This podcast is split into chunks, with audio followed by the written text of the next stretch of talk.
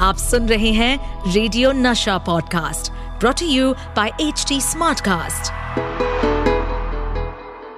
welcome to crazy for Kishore season two मैं हूँ आपका होस्ट एंड दोस्त Amit Kumar. Crazy for Kishore season two आज मेरा मन हो रहा है कि मैं थोड़ा ज्ञान दूँ। तो बांगड़ुओं स्वामी अमितानंद को कीजिए प्रणाम और सुनिए आज का ज्ञान। दुनिया में हर चीज़ की तरह मौके भी दो तरह के होते हैं, पहला और आखिरी। और इसी मौके पर चौका मारना चाहिए। वैसे कोशिश तो छक्का मारने की भी कर सकते हैं, और दोनों ना हो तो दौड़कर दो रन ही ले ले। ओहो, मैं तो क्रिकेट मोड पे चला गया। बाबा दादा मुनि के साथ मुंबई आ गए थे। और उनको एक्टिंग का कोई शौक ही नहीं था। ऐसे में बाबा पर नज़र पड़ी। बॉम्बे टॉकीज के साथ काम कर रहे फ़िल्म डायरेक्टर हनी मजूमदार की। मुझे याद है, उन्होंने खुद एक इंटरव्यू में कहा था कि बाबा को देखते ही उन्हें अच्छा लगा था। और बाबा का कॉन्शियस नहीं होना उनको बहुत अच्छा लगा। और तभी उन्होंने मन बना लिया कि वो बाबा को फ़िल्म में कास्ट करेंगे। इसी तरह बाबा को पता चलने से पहले ही मिल गई उन्हें उनकी पहली फ़िल्म आंदोलन।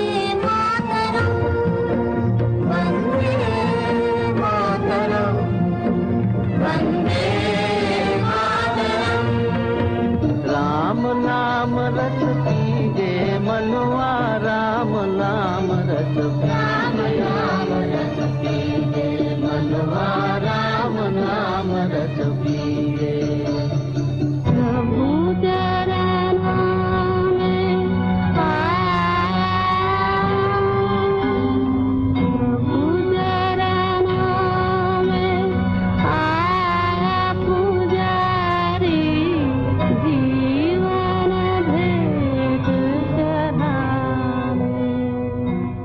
लेकिन बाबा तो एक्टिंग करना नहीं चाहते थे। हनी मजुमदार की पार की नज़र ने बाबा के टैलेंट को सबसे पहले पहचाना। और वो दादा मुनि से बोले कि मैं किशोर को फ़िल्म में कास्ट करना चाहता हूँ। दादा मुनि तो खुद यही चाहते थे। लेकिन बाबा से बात करने का काम उन्होंने फनी मजुमदार को ही दिया और उन्होंने बाबा को मना भी लिया। बस, बाबा नज़र आए पहली बार लीड रोल 1951 की फ़िल्म बॉम्बे टॉकीज की आंदोलन में। ये फ़िल्म भारत छोड़ो आंदोलन पर बेस्ड थी और इस फ़िल्म से मुझे याद आया, उस समय फनी मजुमदार के असिस्टेंट थे मशहूर डायरेक्टर शक्ति सामंत। यही नहीं, उन्होंने इस फ़िल्म के गाने में मन्ना डे और बाबा के साथ कोरस में भी गाया है। वो गाना था सुबह की पहली किरण। सुनिए, बाबा कैसे सैगल साहब की तरह ही गाते थे। सुबह की पहली किरण तक